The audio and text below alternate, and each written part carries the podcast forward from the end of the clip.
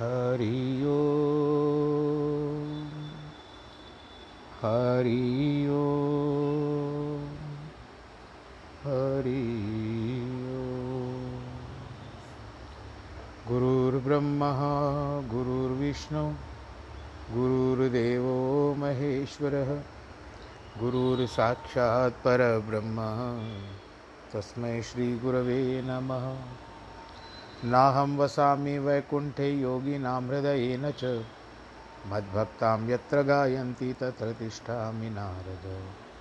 जिस घर में हो आरती, चरण कमल चितलाय, तहाँ हरिवासा करे ज्योत अनंत जगाए जहाँ भक्त कीर्तन करे, बहे प्रेम दरिया, तहाँ हरि श्रवण करे, सत्यलोक से आए सब कुछ दीना आपने, भेंट करूँ क्या नाथ नमस्कार की भेंट लो, जोड़ू मैं दोनों हाथ। श्री कृष्ण गोविंद हरे मुरारे, हे नाथ नारायण वासुदेव। श्री कृष्ण गोविंद हरे मुरारे, हे नाथ नारायण वासुदेव। हे नाथ नारायण वासुदेव, श्रीनाथ नारायण यणवासुदेव हे नाथ नारायण वासुदेव, श्रीनाथ नारायण वासुदेव, श्रीकृष्ण गोविन्द हरे मुरारे, हे नाथ नारायण वासुदेव। नारायणं नमस्कृत्यं नरं चैव नरोत्तमं। देवीं सरस्वतीं व्यास ततो जयमुदीरयेत्। कृष्णाय वासुदेवाय हरे परमात्मने। प्रणतक्लेशनाशाय गोविंदाय नमः। प्रिय श्रोतागणों गीता ज्ञान इस समय वर्तमान है और प्रतिदिन हम इसमें प्रेम का, श्रद्धा और भक्ति से गोता लगाते हैं, आनंद के साथ सुनते हैं। आज के कथा के प्रसंग को आगे बढ़ाते हैं। कर्मण्य कर्मय पश्यदे कर्मणि च कर्मय स बुद्धिमान मनुष्येशु स युक्त कृतस्न कर कृतस्न कर्म कृत। ये हम चौथे अध्याय में हैं, ज्ञान विज्ञान योग पर, और अठारहवा श्लोक अभी मैंने पढ़ा। जो पुरुष कर्म में अकर्म अर्थात वास्तव में उनका न होना देखे, जो पुरुष अकर्म से कर्म को अर्थात त्याग रूप देखे, यहाँ पर आपको थोड़ी कन्फ्यूज़न होगी, इसके लिए केवल आराम से सुनिएगा तब पुरुष मनुष्यों में बुद्धिमान है। वह योगी संपूर्ण कर्मों को करने वाला है। इस शरीर और इंद्रियों को जो व्यवहार में होता है, उसे कर्म कहा जाता है। जो इस बात को अच्छी प्रकार से जानता है कि कर्म करने वाला मेरा शरीर और इंद्रियाँ हैं। मैं तो केवल अकर्ता आत्मा हूँ। यह कर्म करते हुए भी अकर्ता है। वह कर्मों के बंधन में नहीं फंसता है बल्कि जो बाहर से शरीर और इंद्रियों से समाधिस्थ है लेकिन मन में अनेक प्रकार का संकल्प प्रयोग कर, कर रहा है जिसे कर्तापन का भान है। मैं कर रहा हूँ। वह अकर्मी होते हुए भी कर्म कर रहा है। अपने कर्तव्य का पालन न करने वाला कारण वह गुनागार है। अगर आपने एक पुरुष ने शादी की है, उसका दायित्व जो होता है, वो पत्नी को पालना बाल बच्चों को पालना, और वो उसका दायित्व नहीं संभालता है तो संभाल सकता है तो अकर्मी है। लेकिन फिर भी बार को दिखाता रहता है, करता कुछ नहीं है। परंतु बाहर से दिखावा करता है कि मैं परिवार को पालता हूँ। इसके लिए भगवान कृष्ण ने गीता में अर्जुन से कहा है, तुम्हारे लिए वर्णाश्रम के अनुसार युद्ध करना तुम्हारे शरीर और इंद्रियों का धर्म है, लेकिन तुम्हारी आत्मा असंग है। अतः ममता छोड़कर तुम युद्ध करो। युद्ध में किसी को भी मारने का पाप तुमको नहीं लगेगा। आत्मा तो निर्विकार, निर्दोष, निडर, निष्क्रिय, निष्कलंक, शुद्ध सत्यचित आनंद स्वरूप है। और अपने को अकर्ता, अभोक्ता, आत्मा जानता है, कर्मों के बंधन से मुक्त है। जब कोई ऐसा कर्म आपके द्वारा हो जाता है तो फिर बाद में भी करते हो कि अरे, मुझे नहीं करना चाहिए था। उस समय हो जाता है। कभी कभी कोई कर्म भूल से हो जाता है। इसका प्रायश्चित लिखा हुआ है कि अगर यदि आपने किया कि भगवान मुझसे जानबूझकर हाँ वो बहुत बड़ा बुरा कर्म नहीं। एक छोटे मोटे बुरे कर्म तो हो ही जाते हैं, कईयों से हो जाते हैं। कितनी बार असत्य बोला जाता है, सारे दिन में व्यवहारिक बताइए। तो उसका अर्थ ही नहीं कि आप केवल सदैव झूठे हो, अगर किसी को किसी समय में कोई हो भी गए तो उसके लिए आप दिन रात तो प्रभु का नाम लेते ही हो, हरि का नाम लेते ही हो। अरे, उजले कपड़ा जो आप पहन करके रखते हो, उसके ऊपर भी दाग दबा तो लग ही जाता है भाई। तो इसके लिए छोटा मोटा कोई बुरा कर्म हो भी जाए तो आप उसके लिए चिंता मत किया करें कि आज हमसे बुरा हो गया। यदि आपने उस बुरे कर्म को तुरंत संभाल लिया कि हे भगवान मुझसे भूल से हो गई, मुझे क्षमा कर दो तो जब आपने क्षमा मांग ली, मांगने के पश्चात फिर आप क्यों समझते हो कि आप पापी हो?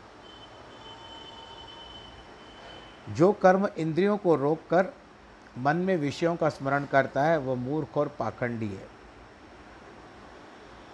परंतु जो पुरुष इंद्रियों को अपने वशुभूत कर इच्छा रहित होकर कर्म योगी बनता है, वह श्रेष्ठ है।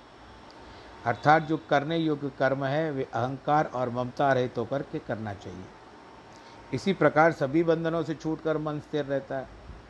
भगवान कृष्ण ने गोवर्धन पर्वत की पूजा कराते समय लोगों को यह उपदेश दिया था, अपने के कर्मों के अनुसार मनुष्य का जन्म होता है। सुख दुख मिलता है। गुरु और माता स्वयं ईश्वर बनकर कर्मों का फल देते हैं। अतः सुख दुख को अपने कर्मों का ही फल समझना चाहिए। कर्मों के सिवा ईश्वर की सहायता नहीं करते। इस बात को अच्छी तरह जानने के बाद ज्ञात होगा कि स्वर्ग और नरक भी कर्म के अनुसार मिलते हैं। तब जीव बुरे कर्मों को अनुचित समझकर शुभ कर्म करेगा। फलतः अंत में सुख की प्राप्ति होगी और मुक्ति की ओर अग्रसर होगा। नहीं तो कर्मों के चक्कर में भटकता रहेगा और कर्मों की सूक्ष्म गति को जन नहीं जान पाएगा। गति है कर्मों की न्यारी, सदा गति कर्मों की न्यारी। प्रभु है न्यायकारी, सदा गति कर्मों की न्यारी।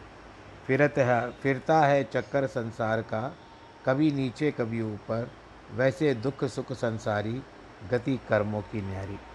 कभी राजा बनेगा, बने मंगता, तान पहने कभी मंगता उलट पुलट दुनिया सारी, सदा गति कर्मों की न्यारी।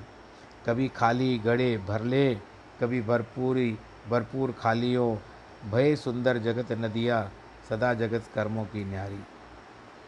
कहाँ संपत्ति सुखदारा सदा भरपूर भंडारा, कहाँ रोना ही रोना, सदा गति कर्मों की न्यारी। अब हम लोग देखो, टीवी देख रहे हैं, पर मन भी कचोटता है, ख़राब भी होता है। हम लोग जब देखते हैं, टीवी वाले न्यूज़ पे दिखाते हैं कि कितने लोग अपने अपने बच्चों को लेकर के अपने घर की ओर रवाना हो रहे हैं, पैदल ही जा रहे हैं। 800 किलोमीटर 600 किलोमीटर 1200 किलोमीटर, ये पैदल जा रहे हैं। आज उनको भोजन की व्यवस्था नहीं हो पा रही है। हालाँकि यद्यपि प्रधानमंत्री ने कितना कह दिया कि जहाँ पर है, रहिए, वहीं पर व्यवस्था कीजिए, परंतु फिर कईयों के दूसरों के भड़कावे में आ जाते हैं या कभी ऐसा भी हो सकता है कि ना भी हो पाए। तो इसके लिए कर्मों की गति न्यारी है।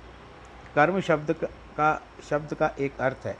शरीर और इंद्रियों से किया हुआ कर्म।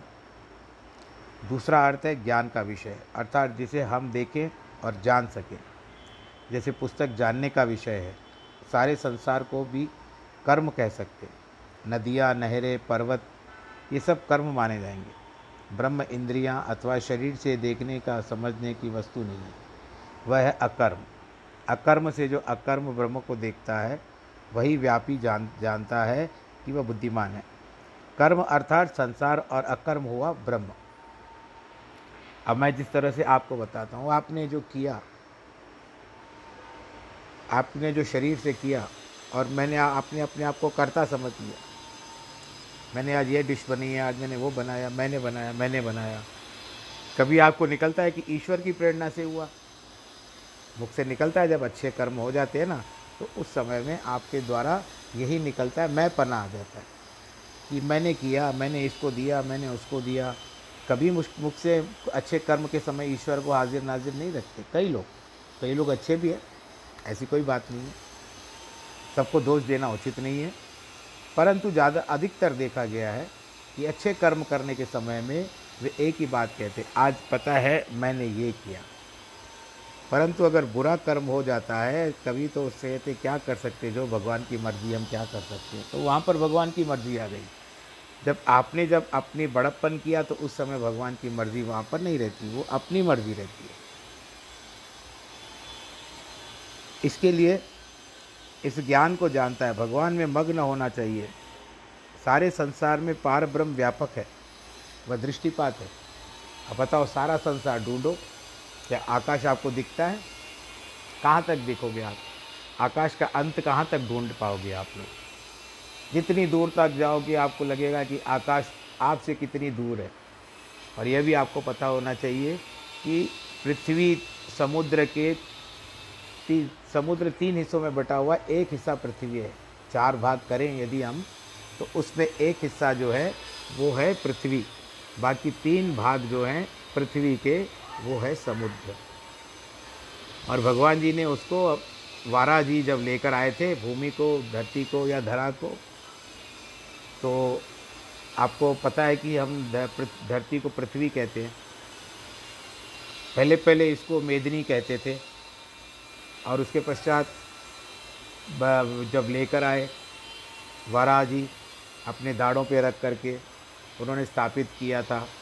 और उसके बाद एक बार रा, पृथु राजा और पृथ्वी थोड़ी हो गई गड़बड़ तो पृथु राजा ने उनको सज़ा देने की की तब क्षमा मांगी। कुछ कर्म ऐसे किए पृथ्वी ने परंतु संसार को सीख देने के लिए उसने कोई कोई कर्म किया था।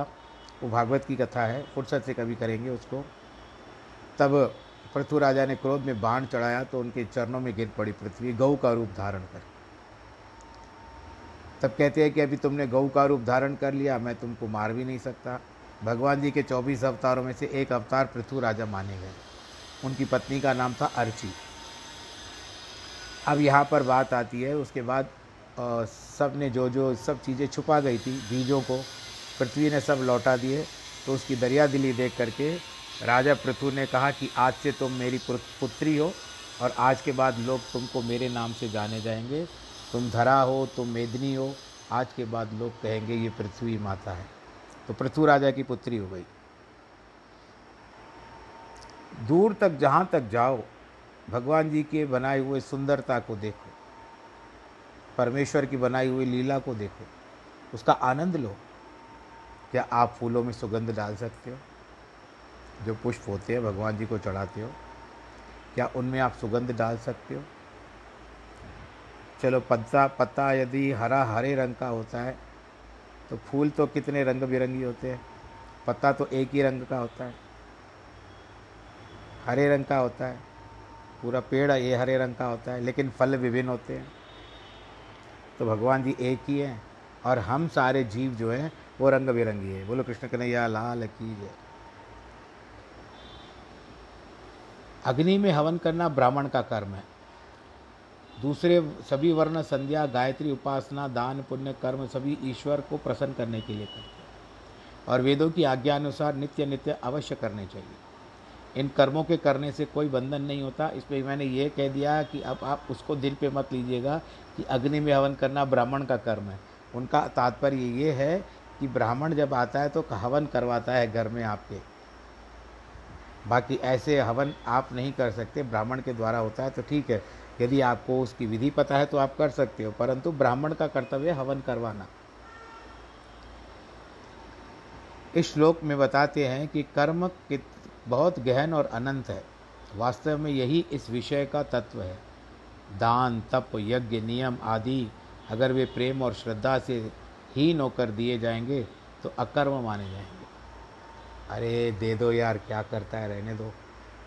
ऐसा नहीं करना चाहिए। अगर आपको दान देना है तो आप बड़े प्रेम से दे सकते हो। मैं आपको एक रोचक प्रसंग बताता हूँ। आपको कर्ण के बाद का पता होगा।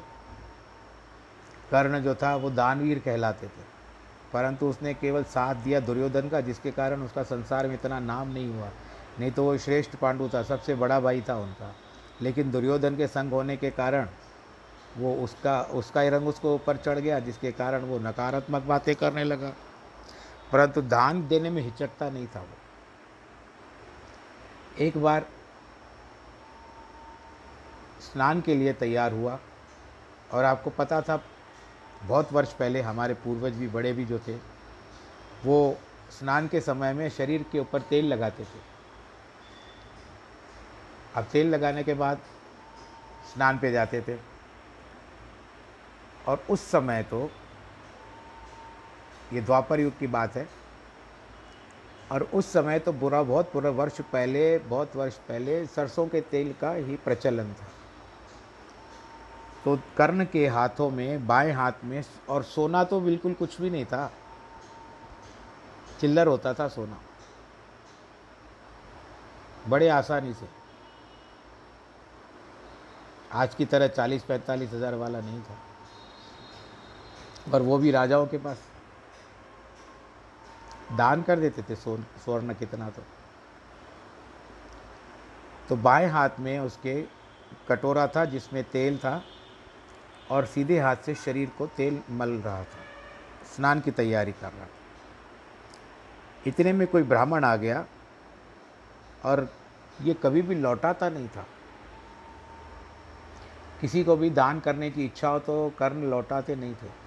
तो क्या हुआ? कर्ण ने ब्राह्मण को पूछा, ब्राह्मण देवता, मैं आपकी क्या सेवा कर सकता हूँ?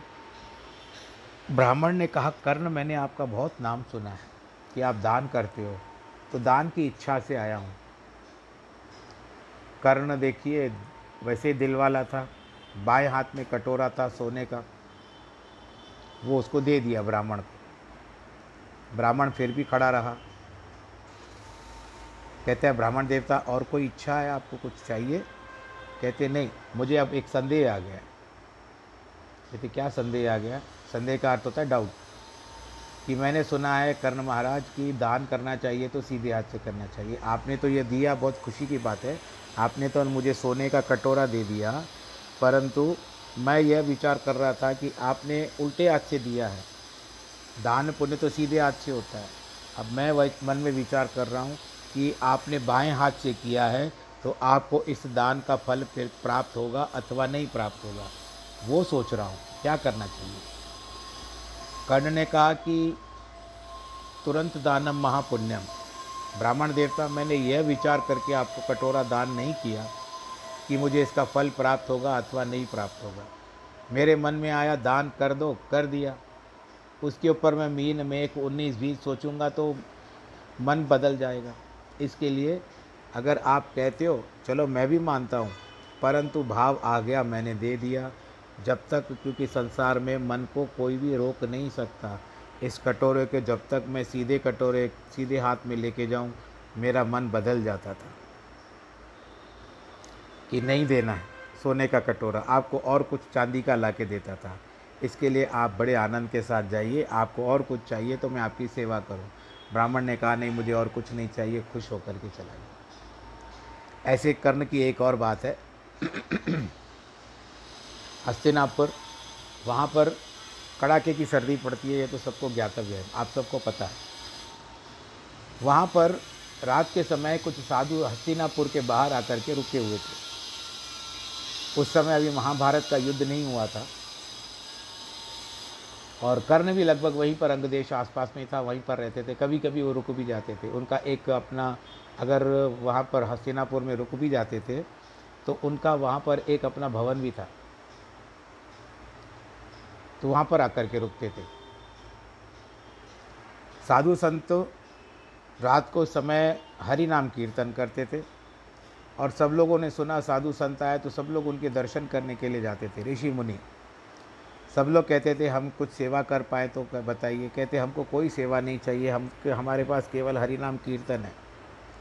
पर यदि आप लोग करना ही चाहते हो सेवा तो हम केवल आपसे यही निवेदन करेंगे कि रात को जब हम हरि नाम कीर्तन करते हैं ना तो यहाँ पर कड़ाके की ठंड पड़ती है। अभी भी आप देखो, दिल्ली की तरफ़, मेरठ की तरफ़, यहाँ पर तीन तीन शून्य पर तीन तीन डिग्री पर चला जाता है टेम्परेचर और उस समय सोचो, बिना पोल्यूशन के, कब कितना होगा? तो कड़ाके की सर्दी पड़ती है। तो यदि कुछ सूखी लकड़ी ला करके दे दो तो हम जला करके आग सेकते हुए भगवान जी का भजन करें। नहीं तो दांत कटकटा रहे जांज नहीं कटकटा रहे, हमारे दांत कटकटा रहे प्रभु का भजन नहीं कर पाते। सब लोग आश्वासन देते, पर जाता कोई नहीं। एक बार अर्जुन भी गए। उन्होंने कहा, मेरे लिए कोई सेवा। उन्होंने कहा, अर्जुन, बस यही तकलीफ़ हमको कष्ट है, हमको सूखी लकड़ियाँ चाहिए। अर्जुन गए, पर मौसम ऐसा था कि कहीं भी सूखी लकड़ियाँ उत्पन्न नहीं मिल, उपलब्ध नहीं थी। अर्जुन ने कहा, अब मैं क्या करूँ, कैसे जाऊँ? तो वो नहीं गया, अपने घर को चला गया। दो चार दिन हो गए, साधु संतों का डेरा लगा हुआ ही था। कर्ण गया उनसे मिलने के लिए। कर्ण ने भी उनसे यही प्रश्न किया कि मैं कुछ आपकी सेवा कर सकता हूँ। तो कहते, भाई, कहते तो सब हो, लेकिन करते कोई नहीं है। अर्जुन भी आया था थोड़े दिन पहले, उसने भी यही कहा, हमने सूखी लकड़ी की व्यवस्था करने के लिए कहा। तो नहीं, वो आया, अभी तक आया नहीं है लौट करके। अगर हो सके तो करो। कर्ण भी गया, उसने भी पारे सारे बाज़ार को छान मारा, परंतु सूखी लकड़ियों की व्यवस्था ना हो पाई। एक बड़ई मिला रास्ते में बड़ई यानी लकड़ी का काम करने वाला, उसको पकड़ा, उसको अपने घर ले गया, अपने घर की एक खिड़की और एक द्वार जो था, वो कटवाया, कटवा करके उसको छोटे छोटे टुकड़ों में बंटवाया और उसके पश्चात उन साधु संतों की सेवा में रख करके आए क्योंकि घर की लकड़ी जो होती है, वो कभी भी ढीली नहीं होती है। बोलो कृष्ण करें या लाल कि तो जब दान का महत्व आए ना, दान का बात आए तो उस समय आपको विचार नहीं करना चाहिए। अपितु हाँ ये देखिए कि दान करने के समय में पात्र कौन है? लेने वाला कौन है? उसके योग्य वो दान है या नहीं, अथवा नहीं है? तो इसके लिए आप उनको उचित समय पर उनकी वस्तुएँ लेकर के दो। आप समझते हो कि ये इसको धन देना, अभी जिस तरह से अचानक मदिरा आरंभ हो चुकी है, दुकानें खुल चुकी है, और यहाँ के जो लोकल लोग हैं, सबके पास जो बाइयाँ रहती है काम वाली, उनके घर में से वो लोग कमा के जाती है और पति देव उड़ा के जाएँगे। अगर आपने उनको कुछ लेने के लिए दिया है, अगर उसको किसी बच्चे के किताब के लिए पैसे चाहिए थे आपने उसने उसने कहा कि मुझे बच्चों के लिए चाहिए तो आपने उसको तो दया करके वो पैसे दे दी वो तो रात को गई, रख दिया। रात को पतिदेव ने मदिरा पान करने के लिए पैसे उड़ा दिए। तो जब उपयुक्त हो, समय की आवश्यकता हो तो आप उनको धन न दे करके आप उनको उसकी अनुरूप वस्तु ले करके दीजिए, जो उसको काम भी है। आप पहले पूछो कि तुमको क्या आवश्यकता है? उसकी आवश्यकता के अनुसार दो, न कि आप उसको भाई पाण के पतायणो आ, पाण के छडायणो आ। अगर आपको ना करना हो तो ना कर दीजिए, और अगर देना ही है तो आपको आवश्यकता क्या है, यह पहले उससे पूछ लो। आपकी आवश्यक उसकी आवश्यकता के अनुसार आप उसको वस्तुएँ लेकर के दो। अब वो वस्तुएँ तो क्योंकि अभी मौसम ऐसा है कि उसको आवश्यकता है ही है। अन्न की, धन की सबकी आवश्यकता है। धन तो आप उसको दे रहे हो, परंतु टिकेगा नहीं धन। अन्न तो कम से कम घर में रहेगा। या उसकी आवश्यक वस्तु जो बच्चों की प्रति होगी, वो आप वस्तु लेकर के दो। अब वो वस्तु को उसका पति कोई थोड़ी चुरा करके जाएगा जा कर के मदिरा पान करेगा। तो इसके लिए धन का जितना हो सके, मैं तो ये समझता हूँ फिर भी आपको देना है, आपको कुछ दान पुण्य करना है तो मैं उसमें आपको रोकूँगा नहीं। परंतु फिर भी मैं यही कहता हूँ कि उसको अनुरूप वस्तु लेकर के दो। हाँ बख्शीश वख्शीश अलग है, वो बात अलग है, इनाम बोलते हैं दो हमको, वो बात अलग हो जाती है। परंतु आपको इस समय में विचार करना चाहिए। अब आती है, हम कर्ण के पास वापस चलते हैं। कर्ण को बीच में छोड़ दिया है। अब आपको ये भी पता था कि महाभारत का युद्ध हुआ। उस समय कर्ण की मृत्यु हो गई। परंतु जो महाभारत में दिखाया गया है, इससे थोड़ा और अलग है और थोड़ी विस्तार है कथा इसके आगे। वो यह है कि अंत समय था। इसमें तो तुरंत देखा कि सर काट दिया। अंत समय था अभी भी। जहाँ पर हमने बड़े बुज़ुर्गों से सुना है, अंत समय में अंतिम साँसें ले रहा था। उस समय कृष्ण भगवान ने अर्जुन को कहा कि बड़ा दानवीर है। दान करने में हिचकता नहीं है। तो विश्वास नहीं हो पा रहा था अर्जुन को। तो अर्जुन का संदेह निकालने के लिए कहा, चलो, हम दोनों ब्राह्मण बन करके चलते दोनों ब्राह्मण बन गए और जा कर के कर्ण के पास खड़े हो गए। कर्ण ने देखा, अंत समय में मेरे समक्ष समक्ष ब्राह्मण आ गए। तो हाथ जोड़ लिए। कहते अभी मैं कुछ भी सेवा तो नहीं कर पाऊँगा। कहते, हम भी आशा से आए थे आपके पास कि आप दान करने में बड़े चतुर यानी तीव्रता से दान करते, शीघ्रता से दान करते। पर अब क्या करें? कहते, मैं अभी, क्योंकि मेरे जो शिविर है वहाँ तक पहुँचने का भी समय नहीं है मेरे पास। मेरे प्राण निकले जा रहे हैं। कहते, ठीक है, हम निराश होकर के जाते ऐसा कह करके जब वो लौट, पल, पलटने लगे कृष्ण भगवान और अर्जुन जो ब्राह्मण के वेश में थे तब अर, कर्ण को रोक कर्ण ने उनको रोक दिया। कहते रुकिए रुकिए थोड़ा सा तनिक रुक जाइए इसे ब्राह्मण मेरे पास से खाली जाए मुझे अच्छा नहीं लगता। आपको पता है उस समय में कर्ण के मुख में एक सोने का दांत था। और बड़े बुज़ुर्ग जो थे शानदार बुज़ुर्ग थे वो लोग दांत लगवाते थे सोने का कैप चढ़वाते थे आपको पता है। और वो पक्की थी। एक पत्थर उठाया पत्थर से, ज़ोर से अपने मुख पे मारा तो दांत टूट गया वो सोने का। जब देने लगा तो पत्थर की चोट के कारण उसके साथ रक्त भी लग गया। तो कहता है, अब रक्त से सना दांत कैसे लूँ? शक्ति जितनी थी उससे उठा, धनुष बाण फिर से हाथ में लिया और धरती पे ज़ोर से तीर मारा, वहाँ से गंगा को प्रकट किया।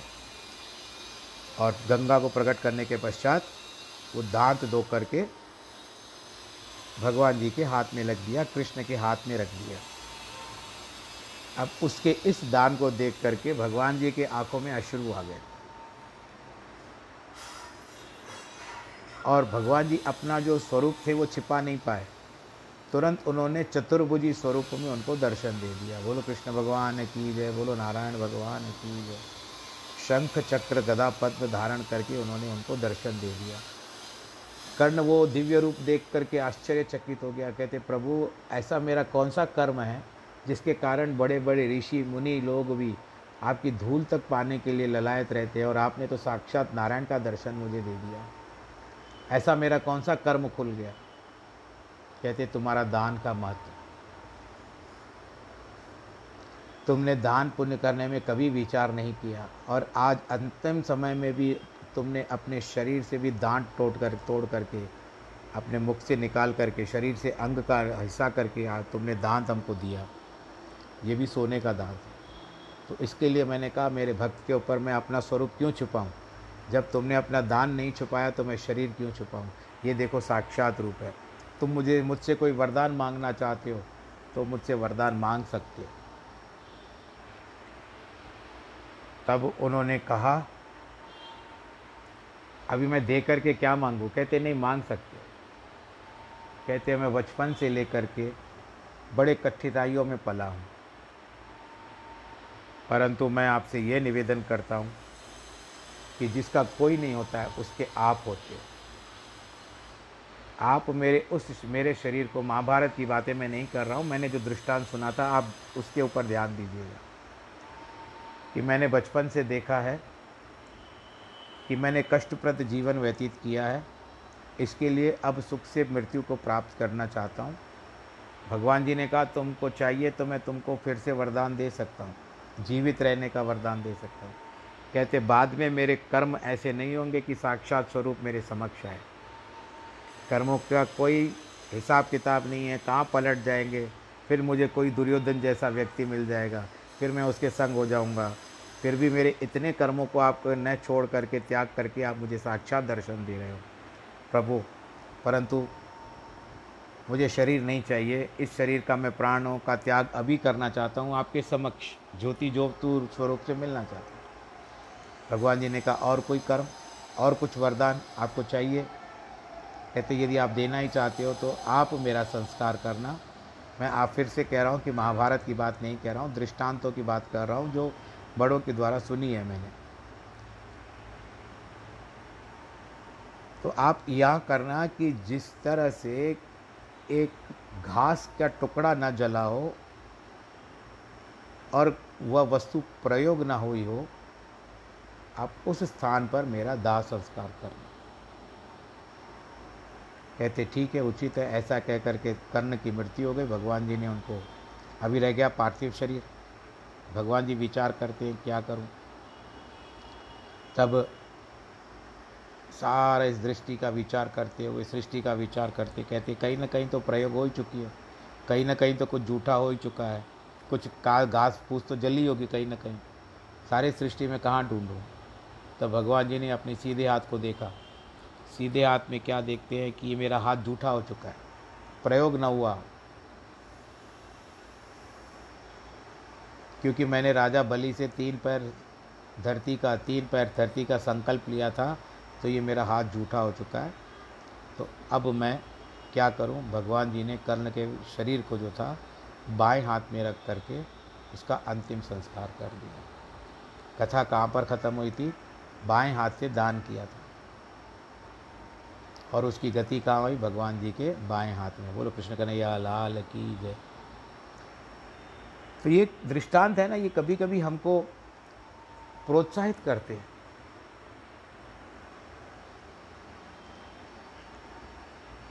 एक बार एक स्त्री ने एक महात्मा को दाल रोटी खिलाई, लेकिन उसकी भावना ऊँची थी।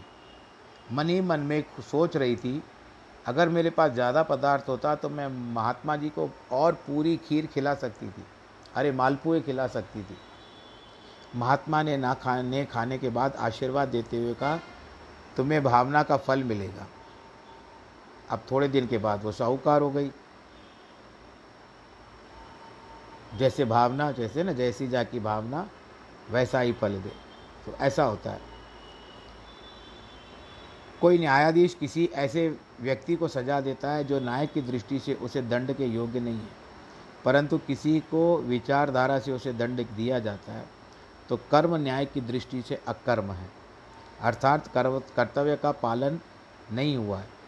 इसके विपरीत अगर कोई न्यायाधीश रिश्वत लेने के कारण किसी खूनी का पक्ष लेकर के उसको क्षमा करके छोड़ देता है तो वो न्यायाधीश भी गुनहगार हो जाता है। कई जगह पर होता है इस तरह से। इसमें एक मुझे एक, एक रोचक प्रसंग याद आ रहा है। कहीं भाई, अगर आप में से कोई जज हो तो भाई मुझे क्षमा कर दीजिएगा। पहले ही आप बुरा मत मानिएगा। न्यायालय में न्याय चल रहा था और वकील कह रहा था कि मेरा जो मुवक्किल है, ये इस इस सेक्शन में निर्दोष होता है। कहते, किस तरह से? कहते, आप फलानी किताब मंगाइए, लाइब्रेरी में फलानी किताब मंगाइए उसमें इतने नंबर पर वो लिखा हुआ है, जो मैं दलील दे रहा हूँ। न्यायाधीश ने निकाला, वो बुक पुस्तक मंगवाई, उसको खोला, उसका पेज नंबर खोला तो पाँच सौ का नोट निकला। बोलो, कृष्ण कन्हैया, लाल की जय उस समय पाँच सौ रुपये की बहुत बड़ी बात होती थी। मुझे कहनी नहीं चाहिए बात, परंतु फिर भी देखिए। कहते जज जी कहते भाई, ये ये एक सेक्शन से काम नहीं चलेगा। कम से कम सात आठ सेक्शन चाहिए, तभी जा कर के कुछ काम बनेगा। तो ये बात होती है।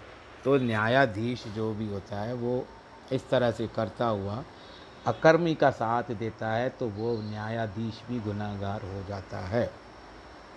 उसका फल उसको भोगना ही पड़ेगा। अगर कोई न्यायाधीश किसी दोषी को कानून के अनुसार दंड देता है तो उस पर जुल्म न कर, किया, दया करता है। अगर किसी अनुचित विचारधारा से दोषी को छोड़ दिया जाता है तो पाप है, क्योंकि छोड़ देने के अधिक अधिक गुनाह करेगा और उसको दंड मिलेगा। बुरे कर्मों के द्वारा अन्य लोग दुखी होंगे, किंतु पाप का अधिकारी व न्यायाधीश ही होगा। वैसे कोई माँ, बाप, ममता, कोई वशीभूत होकर अपने चोर बच्चे को दंड नहीं देते तो उसकी बुरी आदत पक्की हो जाएगी। शायद उसे एक दिन जेल भी देखनी पड़े, परंतु अगर उसे तुरंत दंड दिया जाए तो सुधर जाएगा। यह दंड माँ बाप के बच्चे से प्रेम करने का सबूत है। राजनीति में अगर कोई राजा दोषी को दंड नहीं देता तो स्वयं उसी दोष का ज़िम्मेदारी स्वयं, जिम्मेदार स्वयं राजा होता युद्ध के समय अर्जुन ने यह प्रण किया था कि मुझे गांडीव धनुष मांगेगा, मैं उसका सिर काट दूँगा। भारी युद्ध में एक बार युधिष्ठर के सब हथियार गिर पड़े, वह शस्त्रीन हो गया।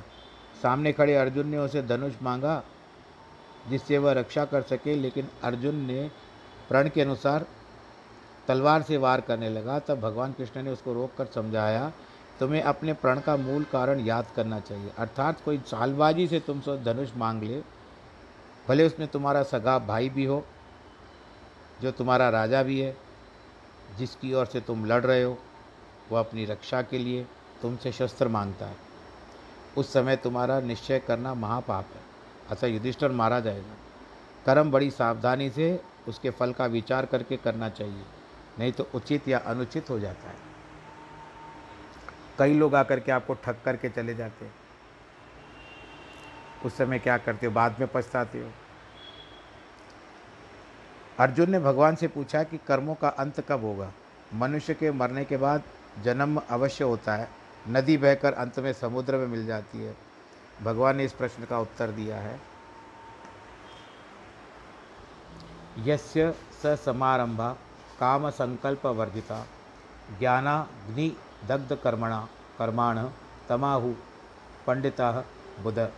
हे अर्जुन, जिसके संपूर्ण कार्य कामना और संकल्प से रहते ऐसे उस ज्ञान रूप अग्नि द्वारा भस्म हुए कर्म वाले पुरुष को ज्ञानी जन भी पंडित कहते हैं। जिसके संपूर्ण कार्य कामना और संकल्प से रहित है। ऐसे उस ज्ञान रूप अग्नि द्वारा भस्म हुए कर्म वाले पुरुषों को ज्ञानी जन भी पंडित कहते हैं। भगवान जी ने समझाया है कि मनुष्य के कर्म ही सुख और दुख और नरक स्वर्ग देने वाले हैं। अगर आपको बहुत कई कोई आकर के बहुत तंग करता है कि आपका हृदय टूट जाता है। आ निकलती है। कहती है, भगवान तुमने कैसे किया है? भगवान तो सा पूजन दे तो आपने उस समय आप देखते हो कि सामने वाला शक्तिशाली है। तब आपके मुँह से ऐसे निकलती है, हम तो कुछ नहीं कर सकते भाई। तुम्हारे साथ तो भगवान ही पहुँच पाएगा। भगवान ही तुम्हारी गति देखेगा। तो आपके मन में ये भाव आता है क्योंकि आप देखते हो कि आप उसके साथ नहीं लड़ पाते वाद विवाद नहीं कर पाते, क्योंकि वो आपसे या तो धन में बलशाली है या तो शरीर में बलशाली है। तो कर्म की सुख, दुख और नरक स्वर्ग देने वाली है। कर्म के अनुसार ही गुरु और मित्र मिलता है। आपके कर्म अच्छे हैं, गुरु मिले। मित्र अच्छे मिले। शुभ कर्मों के सिवा न गुरु मिलता है, न ईश्वर का दर्शन होता है। कर्मों का अंत होते ही जन्म मरण का चक्कर समाप्त हो जाता है। कर्मों का अंत तब होता है जब वे ब्रह्म ज्ञान रूप अग्नि में जलकर भस्म हो जाते हैं। फल देने में असमर्थ होते हैं। यह कर्मों की विधि संस्कारों के रूप में हमारे अंतकरण में निहित है। कर्म तीन प्रकार के होते हैं। एक संचित कर्म अर्थात पूर्व जन्म के किए हुए, इकट्ठे हुए कर्म, दूसरे क्रियमाण कर्म जो हम अभी कर रहे हैं, और तीसरा होता है प्रारब्ध, जिसका फल हम भोग रहे हैं। संचित, पूर्व जन्म, बहुत सारे कर्मों का भी होता है। दूसरे क्रियमाण, जो हम वर्तमान में कर रहे हैं, और प्रारब्ध, जिनका हम फल भोग रहे हैं। अनेक जन्मों में इकट्ठे हुए कर्म हैं। वशिष्ठ मुनि ने कहा है कि बालू के कणों के समान अनेक जन्मों में किए हुए कर्मों की गिनती करना कठिन है। भीष्म पितामह भी कह रहे थे कृष्ण से कि मुझे ये बाढ़ शैया क्यों मिली है? मैंने तो इतना देखा है कि मैंने ते अपना इकहत्तर बहत्तर जन्म देख लिए, परंतु ऐसा कोई कठिन नहीं कार्य हुआ जिससे मुझे ये भैया तो कहते, एक जन्म बाकी और आगे चले जाना था। आपने कीड़े को सुई की नोक पे रखा था। बोलो कृष्ण कन्हैया लाल की जय। तो ऐसे कर्मों के ऊपर आपको ज़्यादा बंधनों में न डालते हुए कर्मों के बंधनों में आज के प्रसंग का समाप्त करने का समय आ गया है। आज जिनके जन्मदिन और वैवाहिक वर्षगांठ है उनको मेरी ओर से बहुत बहुत बधाई। ईश्वर करे आप सुखी रहो आनंद के साथ रहो परिवार के साथ सुरक्षित रहो और आ, ऐसे ही प्रोत्साहन लेते रहो हमको भी प्रोत्साहित करते रहो। सर्वे भवन्तु सुखिनः सर्वे सन्तु निरामया, सर्वे भद्राणि पश्यन्तु। माँ कश्चित् दुःखभाग् भवेत्। नमो नारायण नमो नारायण नमो नारायण।